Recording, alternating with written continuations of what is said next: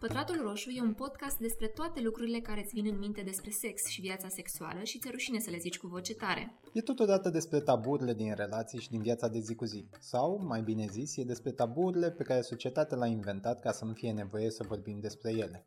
Pătratul Roșu înseamnă două voci, două fronturi de dezbatere și un singur invitat. În acest episod am luat-o la întrebări pe Cristina Lăduță, o mamă tânără și nonconformistă. Bună, Cristina! Bună, Dana! Mai faci un copil? Cu siguranță nu în următorii 5 ani. De ce? Pentru că e foarte, foarte complicat să ai un copil, cu atât mai mult să ai doi copii mici. Deci mă gândesc că o diferență de 5 ani ar fi relativ decentă, însă înclin să, să cred și sper să nu mai fac încă unul în următoarea perioadă. E foarte complicat să ai un copil. E foarte complicat, în primul rând, să sunt mai multe perioade. Ca să ca, îți explic ca să înțelegi foarte clar punctul de vedere al unui om care tocmai a trecut prin treaba asta și a trecut recent și încă trece. În primul rând, e foarte grea perioada de sarcină, pentru că sunt foarte multe lucruri de făcut în perioada aia, respectiv foarte multe analize, respectiv foarte costisitoare. Există o altă perioadă, de fapt un alt moment, momentul nașterii, care și ăla e traumatizant și eu un, un moment după care trebuie să te recuperezi și fizic și psihic și în toate felurile, după care începe distracția cu copilul acasă, în care sunt eu în momentul ăsta. Deci mi se pare că sunt trei etape foarte importante și foarte dificile. Când ai aflat că ești însărcinată? Mm, păi, uh, în septembrie 2017, da? Înainte cu o zi să plec într-o vacanță în Grecia pe care o planificasem cu ceva vreme în urmă mi-am făcut teste de sarcină o săptămână întreagă pentru că eram convinsă că sunt însărcinată și nu înțelegeam de ce nu văd clar că sunt însărcinată. Adică a fost un copil pe care mi l-am dorit foarte tare și un copil super asumat și din partea mea și din partea iubitului meu. Mă așteptam cumva să fiu însărcinată și îmi doream foarte tare treaba asta, însă în momentul în care vezi alea două liniuțe că se fac roșii, așa sub ochii tăi, nu prea știi ce să mai faci. Eu vorbeam, după ce mi-am făcut testul de sarcină, am sunat-o pe mama și vorbeam cu ea, mi-aduc foarte, foarte clar aminte, vorbeam cu ea despre vacanță și spuneam că uite, o să mă duc acolo și o să fac nu știu ce și o să fac. În momentul în care am văzut că se fac alea două liniuțe roșii, că știi că e o perioadă în care trebuie să aștept, sunt vreo 5 minute, i-am închis telefonul pentru că efectiv am simțit că o să pic din picioare. E o senzație foarte... Uh, e copleșitor să afli treaba asta, mai ales pentru un om care n-a mai avut niciodată un copil și mai ales că un copil vine la pachet cu foarte, foarte multe responsabilități pe care, din păcate, nu știi foarte clar uh, cam cum să le gestionezi, ca să zic așa, cel puțin în prima parte. Abia după ce devii părinte, îți intri cu totul în rol și începi să vezi cam cum funcționează lucrurile. De ce ți-ai dorit acest copil atât de mult? Știi cum e? Cred că fiecare dintre noi are o perioadă sau de fapt are un moment care îi declanșează ceva. Eu cu iubitul meu eram împreună de șapte luni și am fost într-o seară în vamă am stat acolo, ne-am distrat, am băut, am dansat și la un moment dat, pe la 6 dimineața, uh, ne-am dus să vedem răsăritul, eram pe plajă și am văzut o familie atunci nu știam despre ce e vorba. Era vorba despre un tip, o tipă și copilul lor. Ăia ieși să săraci să se plimbe pe plajă pentru că probabil au avut o noapte foarte lungă cu copilul și na. Noi ieșind din club și fiind foarte fericiți, I-am văzut pe oamenii ăia și am zis, Doamne, uite cât de șmechere să ai o familie așa de frumoasă și de mișto și nu știu ce. Vrei să facem un copil? Ba da. Și ne-am dus acasă și am făcut un copil. Și ne-a ieșit din prima, știi? Evident că mai vorbisem la un moment dat despre ce drăguț ar fi să am un copil sau ce, ce aș putea să fac sau oricum proiecțiile astea erau un viitor mult în viitor. Și apoi, într-o dimineață, ți-am zis, m-am trezit că îmi doresc un copil. Adică că ne dorim un copil, pentru că a fost și de o parte și de alta. Ce nu te atrăgea înainte la ideea de a avea un copil? Mi se părea că ți îngrădește cu totul libertatea. Și de fapt nu că mi se părea, așa e. Toți oamenii care au copii știu foarte clar lucrul ăsta. Dacă auzi povești că uite ce mișto mă distrez eu cu bebelușul meu de 3 luni pe o plajă din Bora Bora, că am văzut recent o vedetă care a plecat cu copilul în Bora Bora când avea câteva luni, astea mi se par niște povești așa cumva SF. Da, e ok, poți să pleci cu copilul în vacanță care are câteva luni, dar ea nu o să se cheme niciodată vacanță. O să fie un ceva în care ți-ai luat copilul și în care trebuie să fii permanent cu ochii pe el, pentru că o altă chestiune pe care probabil nu o știți pentru că nu aveți copii. Un copil, cel puțin în primele luni de viață, se trezește din 3 în 3 ore, din 4 în 4 ore să mănânce. Și asta e o regulă cumva general valabilă. Sunt foarte puțini bebeluși care nu se trezesc așa. Orice vacanță ai dacă te duci cu copilul în ea și toată noaptea stai să-i dai să mănânce, dimineața te trezești, e același ritual, copilul ăla trebuie să doarmă la un moment dat, trebuie să mănânce la un moment dat, trebuie să fie schimbat din câteva ore în câteva ore. Mă gândesc că nu e tocmai confortabil, cel puțin din punctul meu de vedere. Deci cumva nu mi se părea deloc atractivă ideea de a avea un copil, cu atât mai mult cu cât lucrez și în zona asta noastră de presă este foarte complicat să lași cumva deoparte munca și să îți asumi jobul ăsta de mamă, care e job full-time, probabil mai full-time, ca să zic așa, decât jobul de, pe care îl aveam înainte de, de Matei. Cei de la job cum au reacționat când le-ai spus? Pentru un angajator, cu siguranță vestea asta nu vine ok și nu e bine primită, pentru că omul ăla nu cred că e foarte interesat de problemele tale personale sau de dorințele pe care le ai. Tu cumva faci parte dintr-un business, iar omul ăla și urmărește interesul. Îți dai seama, evident că nu mi-a zis nimeni, bă, ce nașpa, că uite, faci un copil. Nu, da, e logic cumva că ideea e ok, bine, ai rămas însărcinată și acum noi ce facem? Trebuie să ne căutăm un alt om. Cu atât mai mult cu cât știi că fiecare e cu domeniul lui într-o redacție și e cam greu de înlocuit un om care se ocupă de ceva de foarte multă, multă vreme. Din perspectiva asta te bucurai că pleci de la muncă sau? Să știi că în ultima perioadă mă simțeam cumva copleșită de job așa și mă gândeam că, uite, copilul o să fie o gură de aer în sensul că o să stau acasă o perioadă, probabil 2 ani, în care aș putea să mă reorganizez din punct de vedere profesional, în sensul că aș putea să mă orientez către altceva care, habar n-am, ar putea să fie mai puțin solicitant, pentru că petreceam foarte multă vreme la muncă. A fost o vreme asta în capul meu, după care mi-am dat seama că, de fapt, copilul e un job mult mai solicitant decât ăla pe care îl aveam înainte de el. Care a fost prima schimbare a corpului tău? Hmm, stai să mă gândesc. Au început să-mi crească sânii. Surprinzător nu, nu purtam. da, cred că asta a fost prima schimbare, da, asta. E o perioadă foarte ciudată pentru că te schimbi foarte tare și fizic și psihic. În primul rând e la nivel psihic, gândește că e, e o avalanșă de hormoni care te invadează și ba ești fericită, ba ești supărată. Mă rog, la mine s-a manifestat printr-o fericire de excesivă în care îmi venea să-i pupe toți pe stradă și ziceam, vai ce frumos și minunat sunteți și viața e un dar și lucruri de astea. Și fizic te schimbi foarte mult, adică nu mai arăți deloc după ce naști, de exemplu, sau în timpul sarcinii, așa cum era înainte.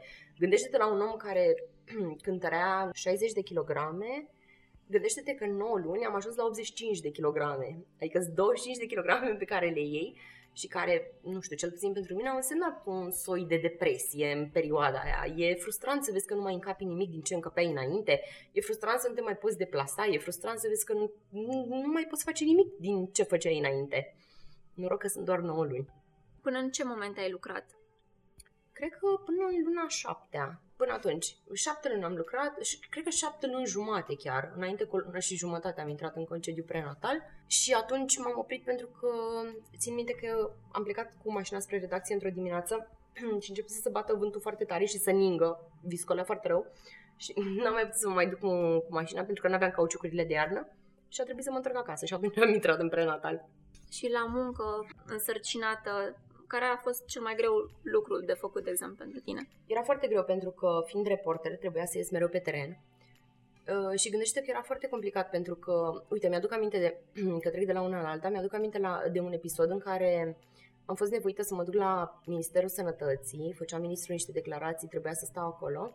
Era foarte frig afară și a trebuit să stau vreo 5 ore în fața Ministerului Sănătății, ceea ce n-a fost ok, pentru că în primul rând ai o burtă foarte mare, în al doilea rând trebuie să stai la căldură ca nu cumva să răcești și e un disconfort fizic super puternic resimțit. Și după, după episodul ăla m-am dus la redacție și am spus că nu o să mai pot ieși pe teren pentru că nu mai pot face asta. Dar, așa cum îți spuneam, în general, sau cel puțin în caz meu, oamenii cu uh, care am lucrat nu au fost foarte încântați de faptul că, știi, uite, cineva a rămas însărcinată și cineva ăla trebuie să stea foarte mult în redacție, să nu mai iasă pe teren, să nu mai facă nu știu ce. E dificil și e de înțeles cumva. Însă în cele din urmă s-au rezolvat problemele astea și am putut să stau în redacție. Cu grețurile? Nu am avut așa ceva. Ba, nu, mint. Am avut câteva episoade. Odată mă duceam spre muncă și mi s-a făcut rău în intersecție la Uniri și a trebuit să deschid portiera la mașină și am vărsat acolo de față cu toată lumea, un moment foarte drăguț, da. Dar în rest am avut probleme. am fost în regulă din punctul ăsta de vedere. Partenerul tău cum a gestionat toată situația?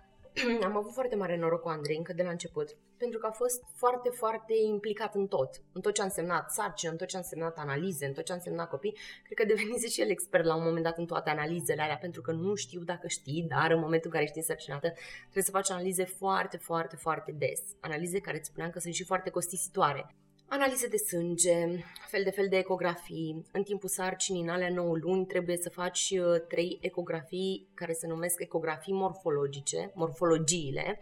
Alea, practic, îți verifică niște parametri în care trebuie să fie copilul. Medicul îți calculează, practic, nivelul de risc al unui copil în ceea ce privește sindromul Down, de exemplu. Adică dacă copilul uh, ar putea să dezvolte sindrom Down în momentul în care se naște, dacă s-ar putea naște cu sindrom Down. Și sunt acolo niște parametri, de 1 la nu știu cât. Uh, sunt mai multe boli pentru care, pentru care ești testată. La stat nu se pot face lucrurile astea. La privat sunt foarte costisitoare. Ca să-ți faci o idee, eu dădeam cred că vreo 600 de lei pe o ecografie. Mă de fiecare dată să mi le fac la niște clinici private și erau foarte costisitoare. În total, cred că în 9 luni am cheltuit 3000 de euro.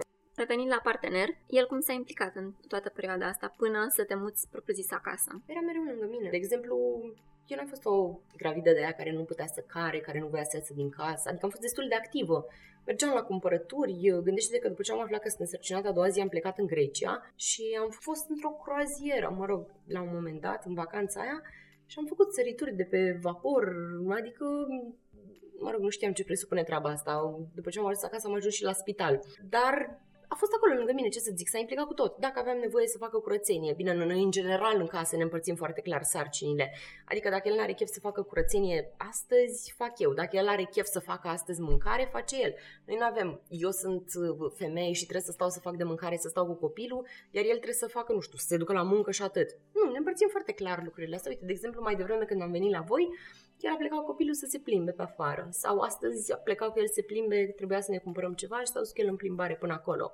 Și eu am stat acasă și m-am odihnit. Sau uh, el stă o, o, două ore cu copilul și eu mă duc uh, la sală sau mă duc la un film. Sau ne împărțim foarte ok sarcinile și așa a fost și înainte, înainte să, să fim propriu zis cu Matei. Ai zis la un moment dat uh, că un tip de analiză pe care l-ai făcut era pentru sindromul Down. Uh-huh. Dacă în timpul analizelor descopereai că copilul tău are așa ceva, ce ai fi făcut?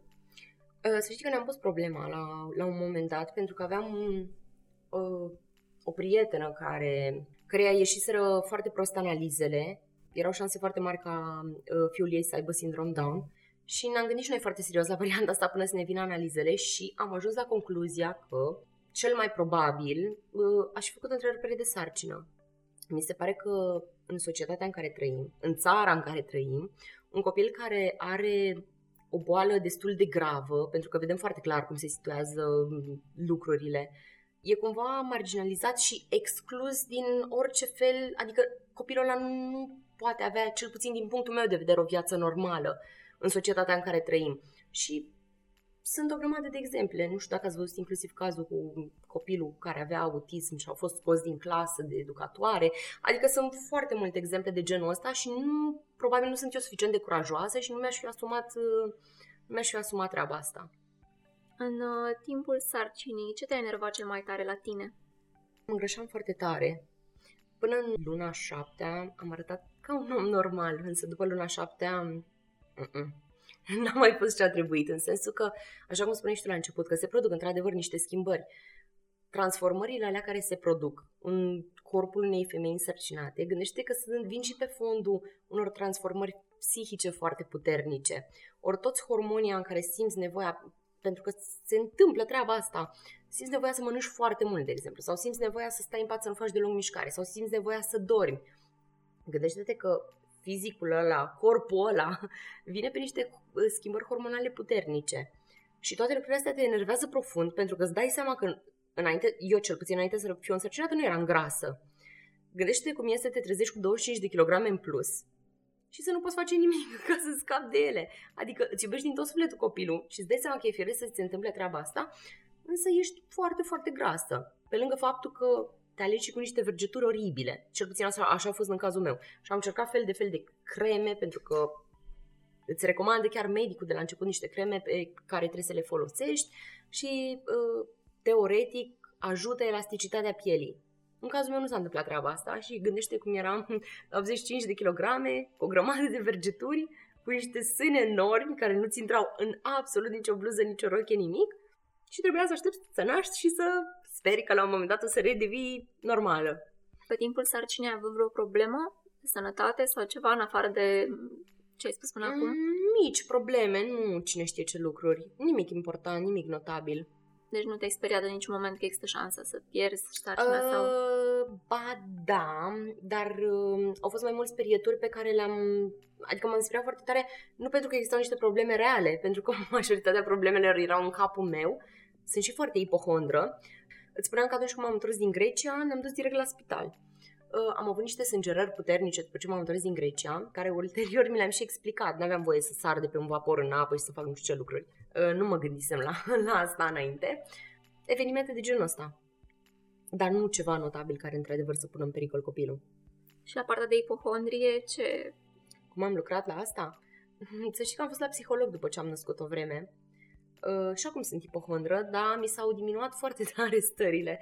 Așa că îi sfătuiesc, de fapt le sfătuiesc pe toate uh, mămicile, proaspetele mămici care simt cumva că au vreo problemă în ceea ce privește psihicul, să apeleze cu încredere la psiholog, pentru că nu e niciun fel de rușine să recunoști că ai o problemă, mai ales o problemă care poate fi tratată super ușor. Am fost la psiholog, m-am simțit foarte ok, ipohondria mea a rămas cumva acolo, însă mult mai diminuată nu am episoade de astea de ipohondrie exagerată vis-a-vis de copil, sunt foarte ok cu el, nu-l duc constant la doctor, să mi se pare că are nu știu ce, adică suntem foarte ok acum. Dar în timpul sarcinii, care a fost, nu știu, un detaliu care ți-a tras atât de tare atenția încât ai simțit nevoia că, voi trebuie neapărat să mergi la spital? Apropo de ipohondrie. Uite, la un moment dat am crezut că mi s-au rupt membranele pentru că nu știam foarte clar cum funcționează treaba asta.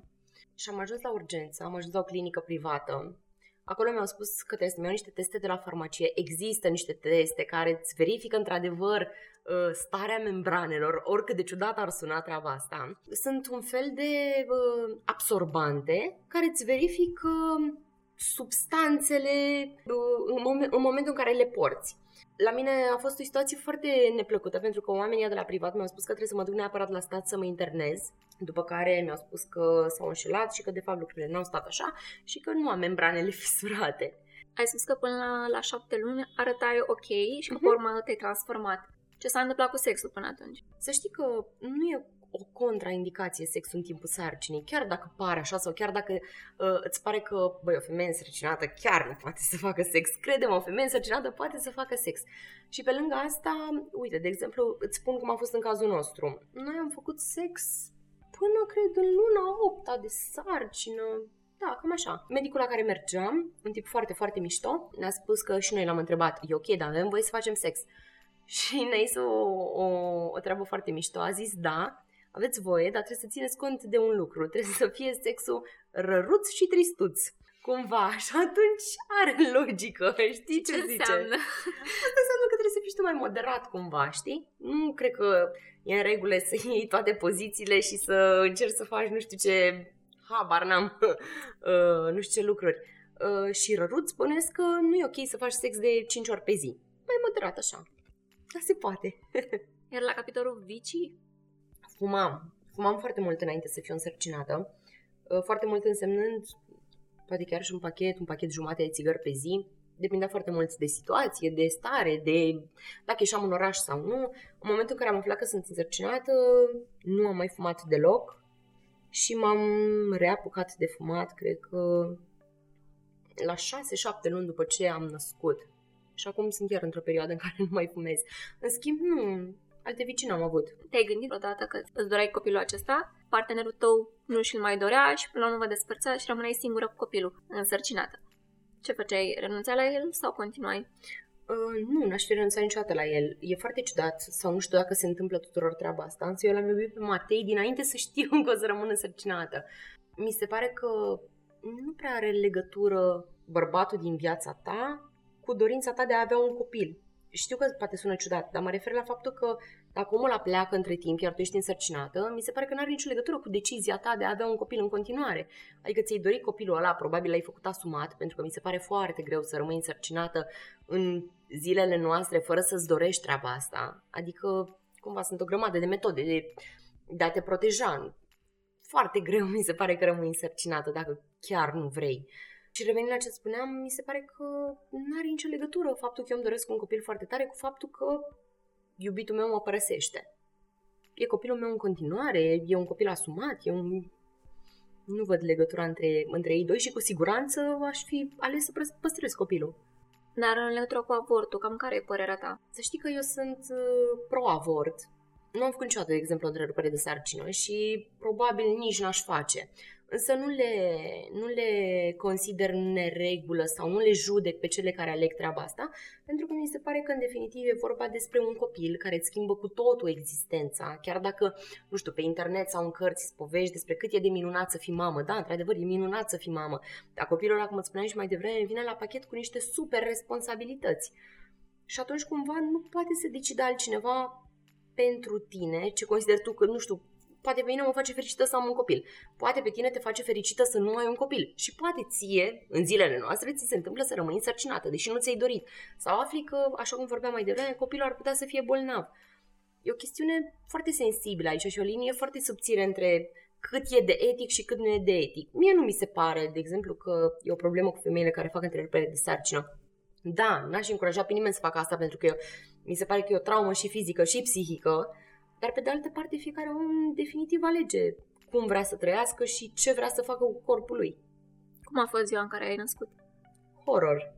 E groaznic să naști. Știu că sunt o grămadă de povești foarte drăguțe despre momentele alea minunate în care tu devii mamă sau nu știu ce ți se întâmplă. Eu am ales să nasc prin cezariană și a fost o experiență oribilă, absolut oribilă. Bine, medicul cu, cu care am născut, e un tip foarte mișto, e un medic foarte bun, adică nu pot să mă plâng că am avut nu știu ce chestii, eu mi s-a întâmplat ceva din cauza lui, însă este o experiență absolut traumatizantă, despre care nu-ți vorbește nimeni sau cel puțin nu știi toate lucrurile alea până nu ajungi acolo. Eu am ales să nasc prin cezariană. Gândește că te duci conștientă la o operație. Gândește-te că o femeie de 85 de kilograme se duce dezbrăcat așa pe picioarele ei printre 20 de oameni, pentru că vorbim despre medici, asistenți, anestezist, rezidenți și așa mai departe, care asistă la operație. Este foarte neplăcut. Uh, de exemplu, pe mine m-a șocat foarte tare că masa de operație este foarte înaltă, iar tu aveai niște trepte pe care trebuia să urci până ajunge pe masa de operație. Gândește că acolo vine un nene care te ia și te strânge așa foarte tare, cumva te trage spre el, cu nac foarte, foarte mare și bum, îți face o injecție în coloană în următoarele 3 secunde, gândește-te că nu mai simți nimic de la brâu în jos cumva, sau nici nu știu ce mai simți, pentru că mie mi-a fost atât de frică să nasc, că nici nu știam dacă mai simt ce mai simt, ce mi se întâmplă și așa mai departe.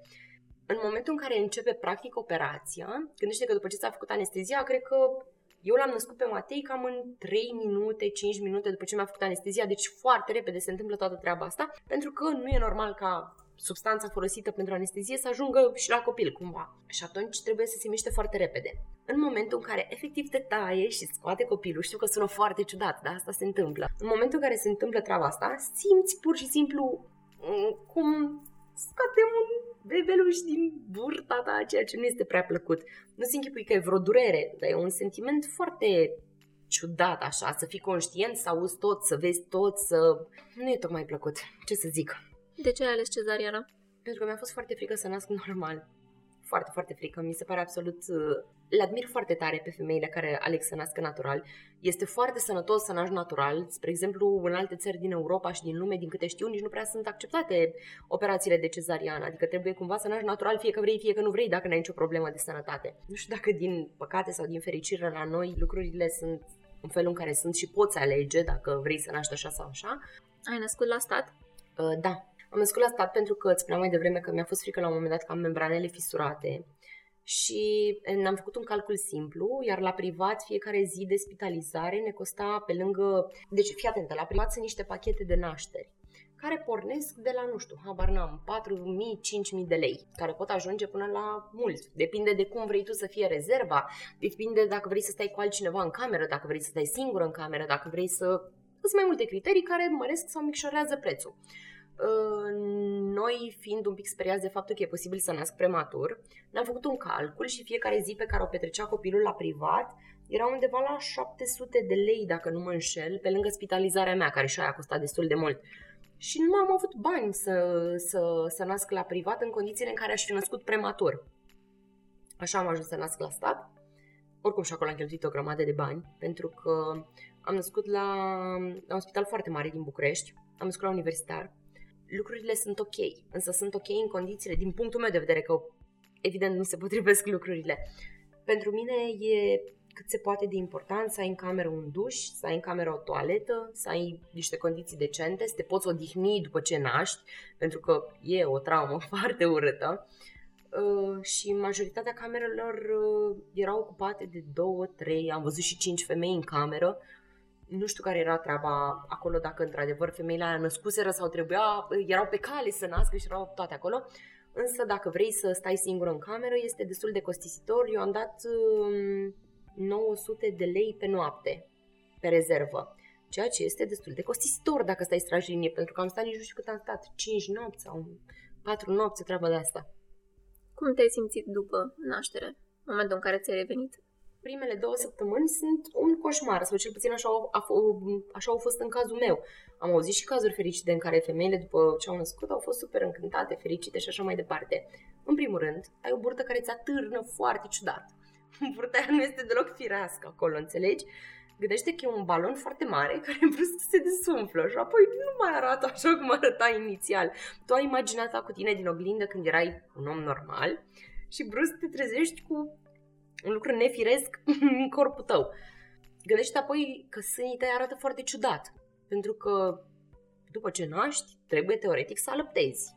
Sau practic, mă rog, în multe cazuri teoretic nici sânii tăi nu sunt exact așa cum arătau înainte să rămâi însărcinată sau în timpul nașterii. Se produc și acolo niște schimbări destul de traumatizante pentru un om care se uită la el în oglindă. Te simți oribil în primele două săptămâni, în afara faptului că după cezariană ai niște dureri de nu îți pot explica, sunt absolut cumplite. Absolut cumplite. Nu știu dacă trag linie, cred că a fost cea mai urâtă durere pe care am simțit-o vreodată și mai m-am operat de diverse lucruri, dar nu se compară nimic cu durerea aia. De-aia, teoretic, trebuie după cezariană, cel puțin a doua zi, să te ridici din pat și să mergi. Cu cât mergi mai mult, cu atât sunt șansele să ți se vindece mușchii mult mai bine. E foarte neplăcut să te ridici și să mergi. Eu când m-am ridicat prima dată am, am plâns foarte tare, deci cred că 20 de minute am plâns de durere. Nu puteam nici măcar să stau dreaptă în picioare, nici să respir, a fost cumplit. Dar să ne gândim la partea drăguță, cum a fost prima lăptare? Uh, nu am lăptat în spital, să știi. Pentru că la mine a fost o cezariană cumva programată din timp și nu am avut lapte imediat. Am alăptat cumva când am ajuns acasă. Oricum am alăptat o perioadă scurtă de timp, vreo 3 luni, uh, pentru că n-am avut lapte. M-am chinuit destul de tare, sunt niște instrumente foarte dureroase. Mă rog, sunt niște pompe electrice, nu știu dacă ai auzit de așa ceva, cu ajutorul căruia, uh, cărora poți uh, să alăptezi copilul, practic îți depozitezi laptele în recipientele respective și ulterior hrănești copilul. Eu m-am chinuit vreo 3 luni pentru că e foarte importantă alăptarea dar mai mult de 3 luni nu s-a putut și atunci cumva după 3 luni am început să, să-i dau uh, lapte prea formulă. Și tu l-ai născut de fapt prematur? Nu l-am născut prematur. Există o anumită fereastră, ca să zic așa, între care se pot face nașterile programate. De exemplu, la cezariană, medicii spun că după săptămâna 39 ar fi cel mai în regulă. O sarcină normală are 40 de săptămâni. Poate să și depășească 40 de săptămâni. Eu am născut la 39 de săptămâni între cumva 38, să zicem 38 jumate și 40 de săptămâni, e o naștere normală. Însă gândește că e o diferență între o femeie care naște pentru că a început sau rup membranele și are contracții și trebuie să nască atunci, e că organismul e foarte bine gândit. E un sistem foarte complex care funcționează foarte bine.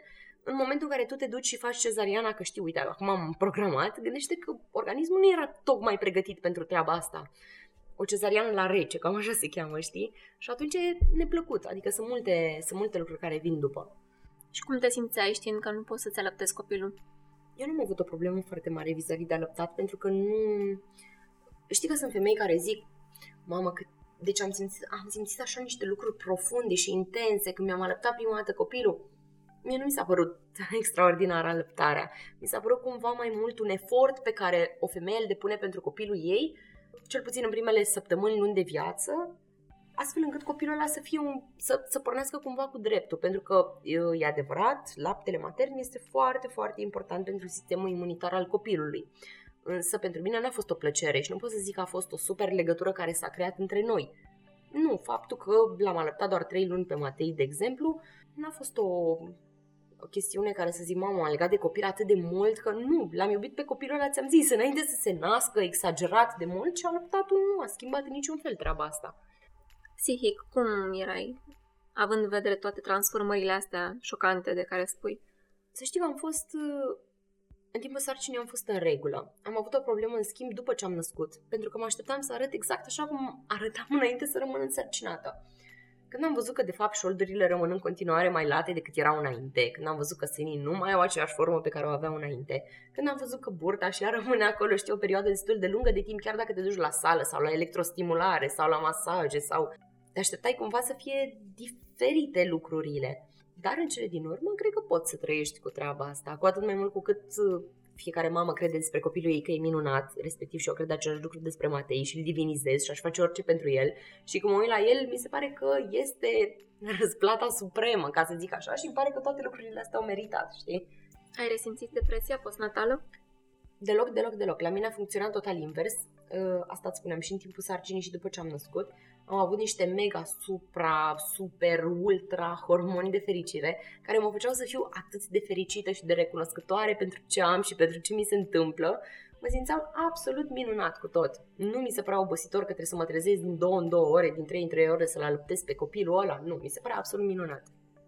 Care a fost reacția partenerului? Și în timpul sarcinii, mă rog, în momentul în care ai ales să faci cezariana și după ce ai născut. Noi doi ne completăm foarte bine, știi? Suntem o echipă noi, noi întotdeauna suntem pe aceeași lungime de undă și chiar nu exagerez când spun că întotdeauna suntem pe aceeași lungime de undă. Am avut cumva aceleași reacții. Când s-a născut copilul am fost mega fericiți amândoi, am plâns de fericire. Uite ce lucru mișto, uite ce ni s-a întâmplat, ce ne-am dorit, ce nu știu ce. Când am ajuns acasă cu copilul, știam amândoi că o să fie greu, el ceva mai mult decât mine pentru că el are și un frate mai mic și știa cum funcționează lucrurile. Și a fost aceeași reacție, știi? Adică știam, bă, uite, am intrat în chestia asta, o să fie foarte dificil pentru noi, dar hai să vedem cum o scoatem la capăt ca să fie ok. Nu sunt niște, părinți, niște părinți foarte exagerați, deci că nu ieșim cu copilul din casă, că nu facem lucruri, că nu, suntem foarte relaxați, suntem foarte fericiți împreună acum și așa am fost și după ce am născut, să știi. Când ai simțit că corpul tău începe cât de cât să se schimbe spre bine, având în vedere transformările prin care ai trecut?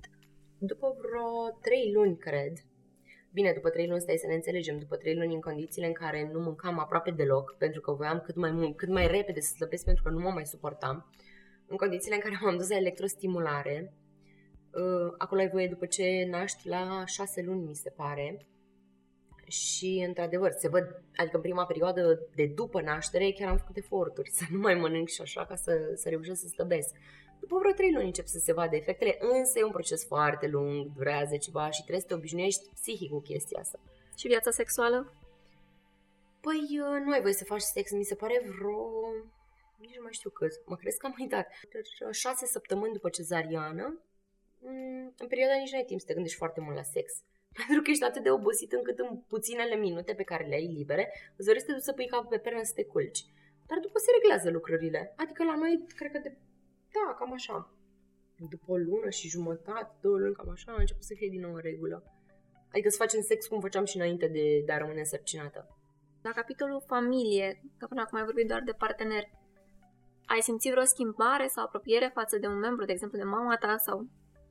Nu, nu ne-a influențat în niciun fel treaba asta, pentru că, cel puțin așa cred eu că am o familie destul de deschisă și atunci cumva nu văd cum n-ar, cum n-ar fi putut schimba relația lucrurile astea. Mama îl divinizează pe Matei, tata la fel îl diviniza pe Matei, la capitolul sfaturi au intervenit sau te-ai lăsat influențată doar de ce citeai, poate? Să știi că, uite, am preferat să stau departe de toate sfaturile pe care mi le-au dat oamenii din jurul meu. Mama e genul de om care nu se bagă deloc în lucrurile astea. Adică, dacă eu îi spun, uite, vreau să uh, fac ceva cu copilul și vreau să-mi spui ce părere ai, atunci îmi spune. Însă niciodată nu vine să-mi zică, uh, ia să nu mai faci nu știu ce copilul, ia să nu mai scoți copilul afară, ia să nu mai dai copilului să mănânce nu știu ce. Nu, nu se bagă, își vede de treabă. Însă a primit foarte multe sfaturi de la oameni care nu aveau nicio legătură cu viața mea și atunci e foarte, foarte enervant și foarte frustrant să auzi pe toți din jurul tău, mă rog, exagerez acum când spun toți, uh, dar sunt foarte mulți oameni care nu au nicio legătură cu tine, care nu știu absolut nimic despre cum trăiești tu sau cum vrei tu să scriși copilul și care vin să-ți dea sfaturi.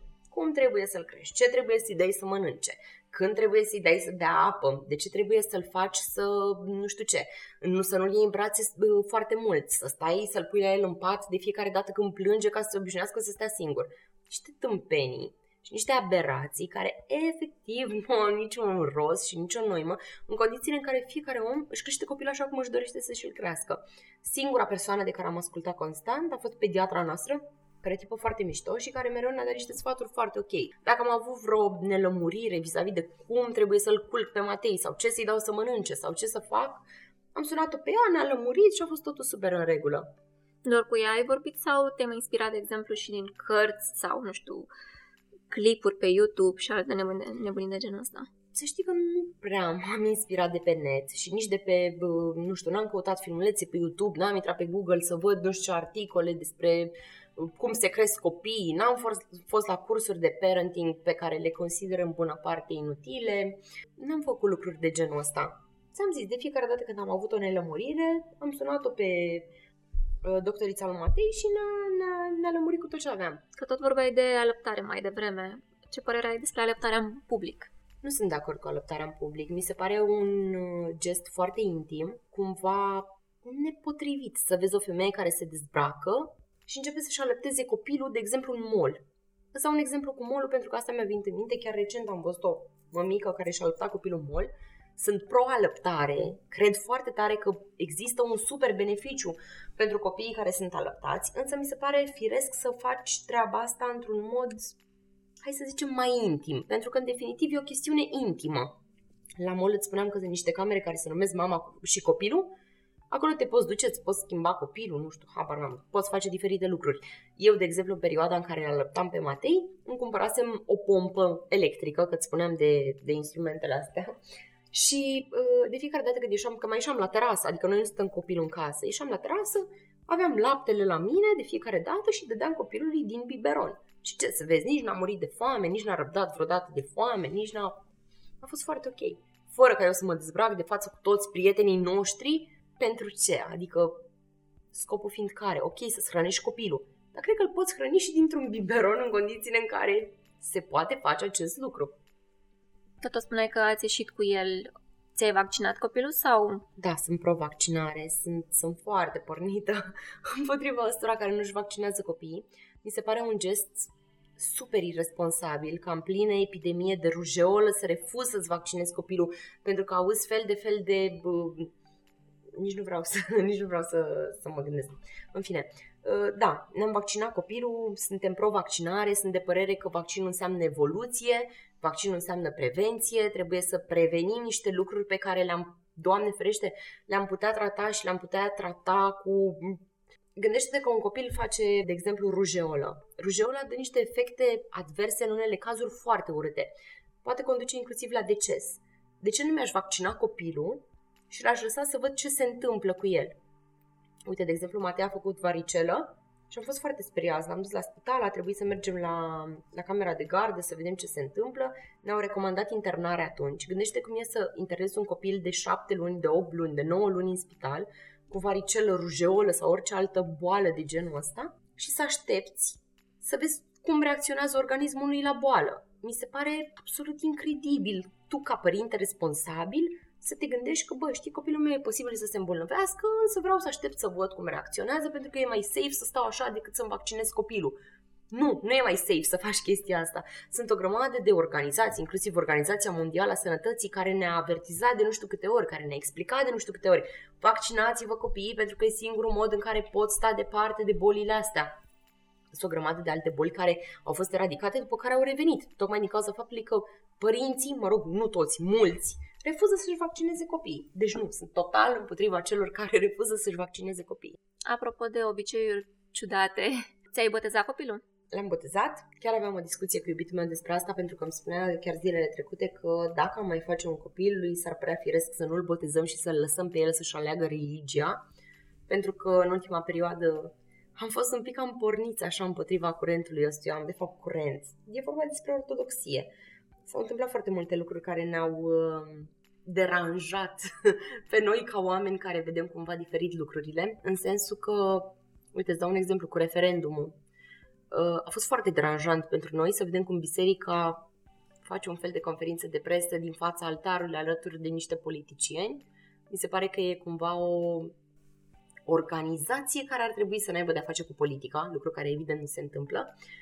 Pornind de la asta, vorbeam cu iubitul meu și zicea că cel mai ok din punctul lui de vedere ar fi să-ți lași copilul să-și aleagă religia. Am considerat că ar fi ok să-l botezăm, l-am botezat. Nu pot să zic că pun foarte mare accent pe treaba asta. Adică mi se pare un lucru pe care l-am bifat cumva, na, că trebuia să-l bifăm. Că tot uh, ziceai de referendum, dacă Matei al tău ai descoperit că e gay. N-aș avea nicio problemă cu asta. Mi se pare că orientarea sexuală e o chestiune cât se poate de firească pe care fiecare și-o poate alege. Ok, să presupunem că peste 15 ani vine și îmi spune, băi mamă, știi, uite, mie de fapt îmi plac băieții. Ok, și ce putem face în sensul ăsta? În ochii mei îl face treaba asta mai puțin deștept, îl iubesc mai puțin pentru că el e, nu știu, atras de bărbați sau nu văd care ar fi problema în faptul că Matei este atras de bărbați și nu de femei. Adică cu ce m-ar, mi-ar afecta mie viața treaba asta? M-aș, știi de ce m-aș simți prost și m-aș simți cumva frustrată? Pentru că s-a născut într-o țară care are niște de fapt, într-o țară în care oamenii au niște concepții absolut imbecile, și m-aș simți cumva prost pentru că știu că trebuie să crească, din păcate pentru el, printre niște oameni care nu înțeleg cum stă treaba, de fapt, și că asta e cea mai mică problemă pe care o poate avea un om. Am observat că ești destul de activă pe social media și că postezi foarte multe imagini cu tine și cu cel mic. Nu ți-e teamă că îl expui mult prea devreme la ceva ce poate el mai târziu poate nu-și dorește sau că să fim serioși, pe internet sunt și foarte mulți dubioși, pedofili chiar, nu te-ai gândit că poate cineva va vedea pozele copilului tău și, na, Uh, știu ce vrei să-mi zici. nu, nu m-am gândit, adică m-am gândit la, la treaba asta, însă nu consider că le expun foarte tare în sensul că, uite, de exemplu și mai devreme am vrut să postez o poză cu el pe Facebook. Uh, punem poze în care ieșim în parc, nu știu, suntem în parc și ne distrăm sau mâncăm ceva sau facem nu știu ce lucruri. N-am pus nicio poză cu el dezbrăcat pe Instagram sau pe Facebook sau n-am pus nicio poză în care, nu știu, îi făceam niște lucruri foarte strani sau eu știu, habar n-am, nu știu, lucruri în care, să, în care să-i pun cumva Adică să se uite peste câțiva ani și să zică, bă, uite ce părinți nașpa am avut, uite ce mi-au făcut ăștia cum au pozat. Adică sunt poze cât se poate de normale. Nu i-am făcut copilului poze din baie să arătăm tuturor cum e el dezbrăcat sau... Deci nu, nu mi se pare o problemă asta. Acum tu încă ești în concediu. Uh-huh. Mai ai stare? Vrei la muncă? Ce faci? M-am gândit să mă întorc la muncă, pentru că este foarte, foarte solicitant să stai acasă doar cu copilul și cumva ai nevoie să mai schimbi, uh, să mai schimbi peisajul. Însă am ajuns la concluzia că cel mai ok ar fi să stau acasă cu Matei până face 2 ani. E foarte mic acum și varianta ar fi o creșă privată, mm, o variantă care nu știu cât de potrivit ar fi pentru el. Așa că prefer să mai stau acasă încă un an și un pic cu el și abia apoi uh, să vedem ce, ce o să facem, dacă o să-l ducem la creșă sau să-l mai lăsăm la mama o perioadă, nu știu, să vedem, nu mai avem timp să ne gândim. După tine, așa, care ar fi, de fapt, perioada cea mai bună uh, pe care ți-o oferă, de exemplu, statul ca să ți-o petreci cu copilul tău? Doi ani mi se pare în regulă. Îmi pare o perioadă decentă în care poți face diferite lucruri, îmi pare o perioadă în care cumva îi pui bazele copilului și mă refer aici inclusiv la alimentație, mă refer aici inclusiv la un start din punct de vedere al educației. Mă refer aici inclusiv la faptul că fie că vrem, fie că nu, copilul ăla este dependent total de mamă, cel puțin în primii ani de viață, în primele luni de viață. Nu prea ai avea cum să, să pleci la muncă sau în altă parte și să-l lași să stea singur sau să stea cu tatăl. Bine, sunt și cazuri de astea. Dar mi se pare că cea mai potrivită, cea mai potrivită perioadă e asta de 2 ani în care poți să stai cu el acasă, poți face lucruri, se creează într-adevăr conexiunea între voi, e în regulă. 2 ani mi se par potriviți care este programul tău în prezent, așa, dimineața când te trezești până seara și respectiv câte ore dormi? Acum ne-am reglat cumva cu, cu somnul, pentru că Matei se trezește o singură dată pe noapte să mănânce, pe la 3-4 dimineața. Se culcă pe la 9 jumate, 10, hai să zicem 11. Deci dorm suficient.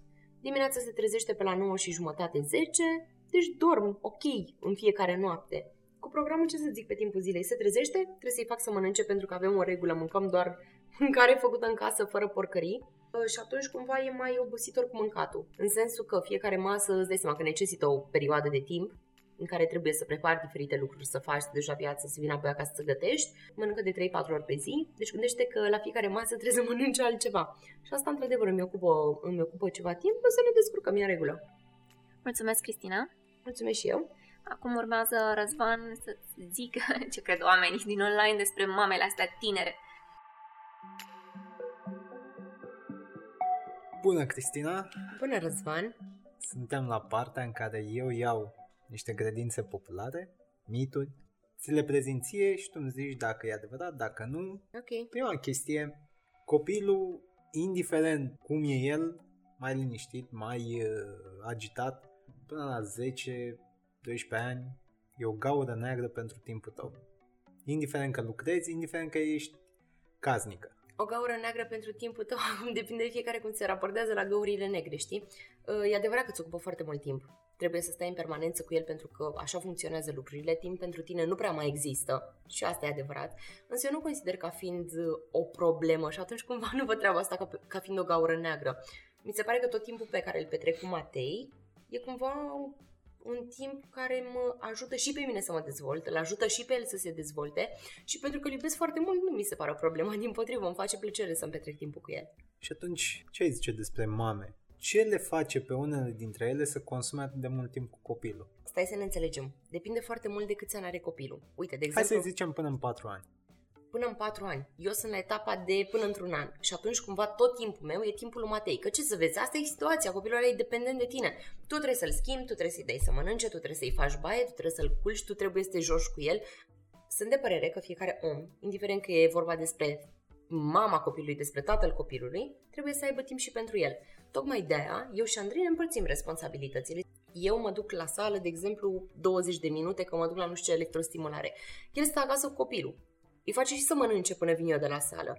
El se duce, de exemplu, de două ori pe săptămână la fotbal, de la până la 11-12 noaptea. Niciodată de când suntem împreună ne-am zis, bă, tu nu te duci la fotbal că trebuie să stai acasă copilul. Cum nici el nu mi-a zis, nu te duci astăzi să te epilezi sau să faci nu știu ce, trebuie să stai acasă copilul. Fiecare om are nevoie într-adevăr și de timp pentru el. Depinde foarte tare de faza în care e copilul. La patru ani să stai în permanență cu el de dimineață până noaptea, Poate o fi o problemă, habar n-am, nu știu, depinde la fiecare cum se raportează la treaba asta. Poate sunt femei care își doresc să stau în continuu cu copilul. Din punctul meu de vedere, nu e o chestiune benefică. Pentru că omul ăla o să fie dependent de tine, respectiv o să fie un adult care o să stea mereu după fusta măică, si pe scurt, știi? Adică trebuie să aibă independență, indiferent de vârsta pe care o are, că dacă stă lipit de tine, aveți o problemă și tu și el. Pe zona de parenting, tu ai spus că ai evitat și eviți sfaturi și eventual tutoriale de creștere a copilului de pe net. Ți teamă că nu urmezi pașii potriviți sau crezi că există un astfel de ghid extraordinar undeva în lume? Nu cred că există niciun fel de ghid extraordinar. Evident că sunt niște reguli de bun simț pe care ar trebui să le aplice oricine, respectiv nu mi se pare firesc că la șase luni să-i dai copilului uh, sare sau prăjituri sau pizza sau mai știu ce prostie. Pe de altă parte, mi se pare că fiecare om simte într-un fel să-și crească copilul și depinde foarte mult de credințele pe care le ai. Și atunci cumva nu văd de ce aș căuta nu știu ce lucruri despre cum ar trebui să-l cresc în condițiile în care simt că ce facem, facem bine. Și în condițiile în care copilul este super ok. Uite, de exemplu, Matei are un program de dormit, ca să dau un exemplu. Sunt foarte multe mame care citesc și se informează cum ar trebui să încul copilul sau unde să-l culc, să doarmă cu mine în pat, să doarmă în patul lui sau ce să facă. De când s-a născut, n-a dormit nicio noapte cu noi în pat. Întotdeauna a dormit singur în patul lui, ca un om independent ce sper din suflet să devină N-am căutat niciodată pe net, bă, cum ar trebui să-l culc, ce să-i fac, ce... Că sunt niște lucruri care efectiv se întâmplă pentru că așa trebuie să se întâmple și vin de la sine. Sunt femei care, de când s-a născut copilul, dorm cu el în pat. Na, nu știu dacă e bine sau dacă e rău, știi? Dar fiecare își alege cumva ce, ce trebuie să facă. Nu consider că am nevoie de nu știu ce informații și dacă am nevoie de informații, cu siguranță nu le iau de pe net, le iau din surse autorizate, respectiv de la medicul meu pediatru, în care am foarte mare încredere. Tu ai spus că îți împarți timpul astfel încât să ai și timpul tău. Dar, odată ce apare un copil, viața e dată peste cap. Chiar dacă îți păstrezi acel timp, nu o să te mai întorci niciodată la diverse activități de dinainte. Niciodată. Este un lucru pe care trebuie să știe toată lumea. Da, într-adevăr, orice îi face. Uite, gândește-te, de exemplu, noi ne ducem, ți-am zis că o dată pe săptămână îl lăsăm la mama și ne ducem să facem diferite lucruri stau cu telefonul în continuu în mână și încerc să văd ce face. E bine, a mâncat, e ok, a dormit, a nu știu ce. Nu, ești legat continuu de el. Și e un sentiment foarte nasol din unele puncte de vedere, pentru că, știi, cumva ajungi la uh, în anumite perioade mai obositoare în care zici, Doamne, deci atât de mult îmi doresc să mai stea și altcineva cu el, măcar câteva ore să mă relaxez, să nu știu ce. În cazul nostru, după ce îl ducem la mama și zicem înainte, suntem super obosiți, vrem să dormim, vrem să nu știu ce, după ce îl ducem la mama, e sentimentul ăla de vinovăție că l-am lăsat la mama, de parcă l-am lăsat în câmp sau în junglă, știi? Că știu că mama are super multă grijă de el și face toate tâmpenile și așa, și tot ai, avem sentimentul ăla, frate, știi, uite, l-am lăsat la mama, poate ar trebui să-l luăm mai repede, să nu mai lăsăm 5 zile sau 6 zile, ceea ce e foarte puțin dacă stai să te gândești. Nu mai poți să mai ieși seara, să mai bei o bere pur și simplu că așa vrei tu să faci, nu mai poți să mai duci cu o prietenă la un suc, nu mai poți să pleci de fiecare dată când vrei, pentru că se întâmplă lucruri, adică na.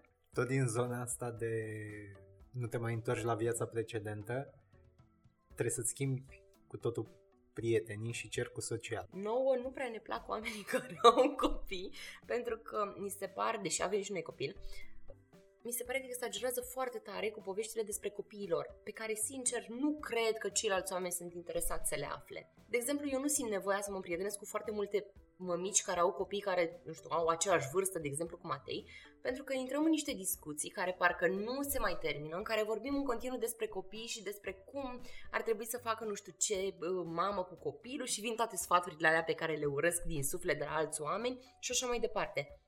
Nu mi se pare nici ok să te izolezi. Noi facem parte din categoria oamenilor care cumva și-au păstrat prietenii, însă noi nebunim cu povești despre copii. Adică la noi e foarte simplu. Dacă cineva mă întreabă ceva, ce face copilul, nu știu, îmi dai și mie o poză cu el sau așa, îi trimit. Altfel, nu o să intru niciodată pe Facebook sau pe Instagram sau nu știu unde să-i trimit unei prietene, uite o poză cu copilul meu care făcea nu știu ce. Deci noi cumva ne-am păstrat prietenii. E adevărat. Nu mai ieșim seara să jucăm nu știu ce joc. Nu mai uh, chemăm oameni la noi să facem nu știu ce lucruri pentru că nu-ți mai permiți treaba asta. Mamele după ce nasc, după ce devin mame, înnebunesc și se duc direct către cele mai bune produse alimentare pentru copil și sunt dispuse să stea să citească, să afle, să vorbească despre alimentație, ca și cum ar exista o alimentație perfectă și alimentația asta face diferența între un geniu și un om obișnuit. Îți spuneam și mai devreme că eu am foarte mare încredere în pediatra noastră, care înainte să încep diversificarea, pentru că așa se cheamă diversificare, mi-a făcut poză la niște cărți din care am învățat ea când eram în facultate și mi-a zis așa. Femeie, astea sunt principiile de bază pe care trebuie să le respecti. Copilul trebuie să aibă o masă în momentul ăsta, copilul trebuie să aibă două mese în momentul ăsta, copilul trebuie să aibă trei în momentul ăsta. Teoretic, mi-a dat inclusiv alimentele pe care ar trebui să le folosesc. Poți să-i dai copilului la șase luni asta, asta, asta, asta, la 9 luni asta, asta, asta, asta. Și așa mai departe. Tot. Tot ghidul, înțelegi, care cuprinde doar trei simple pagini. Deci foarte, foarte, foarte simplu. Am început să-i fac mâncare în casă, pornind de la principiile pe care mi le-a dat pediatra mea. Și atunci cumva s-a rezolvat problema. Nu i-am făcut nu știu ce mâncăruri sofisticate, nu i-am... Singura treabă la care țin foarte tare este, uite, de exemplu, de fiecare dată îi cumpărăm carne de pui de țară. Pentru că eu consider că asta din magazine pline de hormoni. Și atunci cumva nu mi-aș dori să mănânce numai tâmpenii de acum pentru că sunt convinsă că o să descopere singur toate tâmpenile și atunci nu o să mai am niciun control asupra alimentației lui. Copilul este primul mare pas în care îți dai seama că îmbătrânești. La tine a fost așa? Nu, deloc. N-am simțit asta nicio clipă, din potrivă. Mi se pare că sunt mai tânără ca niciodată. Nu mi se pare că îmbătrânești dacă faci un copil. Adică ăsta e primul pas spre a îmbătrâni sau... Nu, nu mi se pare treaba asta mi se pare că e primul pas spre un fel de maturizare, dar nu maturizare din punct de vedere fizic, o maturizare cumva mai mai psihic, așa, în care începi să conștientizezi mai mult lucrurile, în care începi să devii mai responsabil, în care începi să ai un program și un regim de viață mai sănătos, mai echilibrat. Dar nu mi se pare că îmbătrânești dacă faci un copil. Păi dacă luăm altfel potrivit tradiției românești, primul pas spre bătrânețe, nunta, tată. Acolo, nu? Pe e... care ai sărit-o. Pe care am sărit-o. Păi, nu știu ce să zic, noi nu prea credem în nuntă foarte tare, știi? Ne-am gândit să ne căsătorim în următoarea perioadă, dar nu am stabilit nimic, adică a fost așa o discuție. Nu țin foarte tare să mă căsătoresc, în ciuda faptului că femeile de obicei trag spre treaba asta, Andrei și-a dorit foarte mult să ne căsătorim, adică am avut multe discuții uh, legate de, de, de lucrurile astea și eu simt să ne căsătorim cumva, dar nici eu, nici el nu credem în căsătoria aia clasică din biserică, știi? Mai degrabă ne-am căsătorit ca să ne aranjăm administrativ niște lucruri, să ne punem în ordine cu, cu niște probleme. Până în punctul în care ai copilul, primul, că poate după aia mai înveți, consum bani într-un anumit ritm, pe anumite plăceri. După ce apare copilul, mare parte din bani se duc pe întreținerea lui. Iar la întreținere intră tot. Mâncare, scutece, un gel de duș mai bun, un șampon mai nu știu cum, un pat, alt pat, patul, încă un pat, un cărucior, alt cărucior, cărucior mai ergonomic. Practic banii sunt în copil. O să fii surprins, dar nu stau lucrurile așa. Eu înainte să nasc am avut o problemă foarte mare, pentru că nu, nu avem un salariu uriaș, nici eu, nici Andrei. Câștigăm decent, aș zice, pentru zilele noastre. Însă singura problemă a fost că toți din jurul meu spuneau, te-ai nenorocit. Nu știi ce presupune un copil. O grămadă de bani cheltuiți. Bă, nu stau lucrurile așa. Noi plecăm în vacanțe poate chiar mai des decât plecam înainte să-l avem pe Matei. Când am, înainte să-l avem pe Matei, cred că am fost o singură dată în afara țării în ultimul an am fost de trei ori în afara țării, deci cumva nu pot să zic că toți banii se duc în, în, în îngrijirea lui sau nici nu știu cum aș putea să-i spun. Mentenanță. în mentenanță. Lucrurile stau în regulă, nu e atât de costisitor să ai un copil. O cutie de lapte e foarte ieftină, e ieftină, e 50 60 de lei, nu e așa de mult. O cutie de lapte care, uite, de exemplu, nouă acum ne ajunge aproape două săptămâni. Adică chiar nu e o problemă. Și dăm un lapte foarte bun. Un pachet de Pampers care mi ajunge mai mult de o lună costă 60 de lei, mâncarea pentru că îți spuneam că îi dau doar în casă. Gândește cât e un kilogram de morcov, cât e un kilogram de spanac, cât e un kilogram de cartofi. Carnea o iau de la țară, la fel nici nu e foarte scumpă. Deci nu pot să-ți spun că e foarte costisitor copilul. A, da, depinde foarte tare de modul în care vrei să-l crești. Noi, de exemplu, singurii bani pe care îi băgăm așa mai, să zicem că se simt pentru, pentru el, Uh, sunt în haine. Și asta pentru că ne dorim noi să-i cumpărăm niște haine mai scumpe. Nu zic că îi cumpărăm haine de hmm, o geacă de 5 milioane. Ne-am cumpărat niște haine mai costisitoare decât alea hmm, medii. Dar poți să-ți crești copilul și cu un bari de 9 lei, de 10 lei și mateare de alea, care sunt foarte bune. Adică depinde de fiecare cum vrea să-și crească copilul. Dar nu costă atât de mult un copil pe lună, cel puțin în perioada asta. Când devii mamă, ți se dezvoltă un al șaselea simț. Atât autoprotectiv, cât și de protecție față de el, cât și de cumva izolarea copilului față de lume pentru că lumea ar putea fi periculoasă. Da, asta ți se întâmplă, dar cred că ți se întâmplă din, dintr-o dragoste de excesivă, sau cel puțin așa e în cazul meu, în care mi-aș dori uneori, știi, să-l pun pe Matei într-un, într-un glob așa de sticle și să nu se apropie nimeni de el, absolut nimeni, lăsați-mi în pace copilul. Însă, după ce revin cu picioarele pe pământ, îmi dau seama că pentru a ajunge un adult responsabil și independent, trebuie să fiu super temperată și să-i las și pe oamenii din jurul nostru să se apropie de el, fie că îmi convine, fie că nu, știi? Am o problemă, în schimb, cu oamenii care vor să-l pupe pe mâini sau pe față. Acolo e o problemă pentru că mi se pare m- mm, super neigienic. Însă, în afară de asta, să știi că nu suntem, nu avem probleme de genul ăsta. Ieșim cu el la terase, cu prieteni. Toate lucrurile prin care mergi și în care ajungi îți rămân așa cumva te gândești de fiecare dată, cum, dacă nu e copilul cu tine, cum ar fi fost el aici? Cum m-aș fi descurcat aici? Practic și realitatea ta este cumva transformată și gravitează în jurul lui chiar și când el nu e. Și nu te gândești doar la el, te gândești doar la cum ar fi fost dacă. Da, e adevărat. Uite, de exemplu, ne-am plecat în Barcelona câteva zile, nu mai știu, anul trecut. Și la 5-6 ore, cred, eram Ți seama ce fain ar fi fost să fie și Matei aici cu noi? Da, sigur ar fi plăcut să facă nu știu ce. Evident că plăcerile lui acum sunt cumva limitate, pentru că e foarte mic și atunci cumva nu reconștientizează foarte tare despre faptul că e în Barcelona sau că e la Mama Narge, știi? Adică diferența e fix niciuna. Însă, da, realitatea ta se leagă toate de el și cumva e firesc așa, pentru că e parte din tine și pentru că îl iubești foarte mult și pentru că îți dorești să fie acolo lângă tine și pentru că îți dorești să faceți lucruri împreună. E o dragoste pe care știu că și ție ți-au zis și vouă v-au zis foarte mulți oameni treaba asta. E o dragoste pe care o înțelegi doar în momentul în care o trăiești. Știu că sună ciudat, dar chiar așa e. Adică până nu ești în punctul ăla să fii părinte, nu poți privi cu aceiași ochi un părinte care își iubește copilul, pentru că ți se pare că toată lumea are copii, toată lumea iubește. Nu, crede-mă, al tău e cel mai tare, al tău e cel mai mișto, al tău e cel mai frumos, tu iubești cel mai mult faci un copil și asta e cea mai mare realizare a ta. Uite, asta mi se pare din nou prostie, știi? E cumva dată de concepția oamenilor care nu înțeleg foarte multe lucruri, din punctul meu de vedere. E o realizare pe plan emoțional, dacă vrei. Adică poți să zici, dar nici nu poți numi copilul o realizare. E foarte complicat de vorbit despre treaba asta. Nu poți să zici că bă, copilul e o realizare. E ca și cum ai luat plastilină și modelezi acolo un omuleț și uite ce omuleț mișto am făcut eu. Nu, În schimb, nu știu, poți să zici că poți fi mândru de ce urmează să ajungă, de ce o să ajungă la un moment dat omul ăla pe care tu l-ai educat, pe care tu l-ai îndrumat într-o anumită direcție. Și ultima întrebare, pui poze pe Facebook ca să te dai mare și ca să capeți o popularitate pe seama copilului? Nu, pui poze pe Facebook pentru că tot timpul tău, și m-am întrebat să știi de ce pun poze pe Facebook cu copilul, chiar m-am întrebat asta în condițiile în care oricum înainte să-l am pe Matei, eram cumva sceptică și nu prea îmi plăceau ea care puneau poze în continuu cu copii, ceea ce fac eu acum. Însă, în momentul în care ai un copil, așa cum spuneai și tu, cel puțin la început, tot timpul ți-l petrești cu el. Îl iubești atât de tare încât simți nevoia cumva să le arăți și celorlalți cât de mult îl iubești tu da, poate o tâmpenie, poate o chestie greșită, habar n-am, nu știu cum funcționează. Pe lângă asta, gândește că tot timpul tău e cu el. Adică dacă ar trebui să îți mai pui o poză pe Facebook în următorii 2 ani, ar fi o problemă pentru că ar trebui să postezi o dată pe lună sau o dată la nu știu câte luni, în momentul în care rămâne fără el. Și atunci, cumva, pentru că totul se leagă de el, na, postezi și poze cu copilul pe Facebook.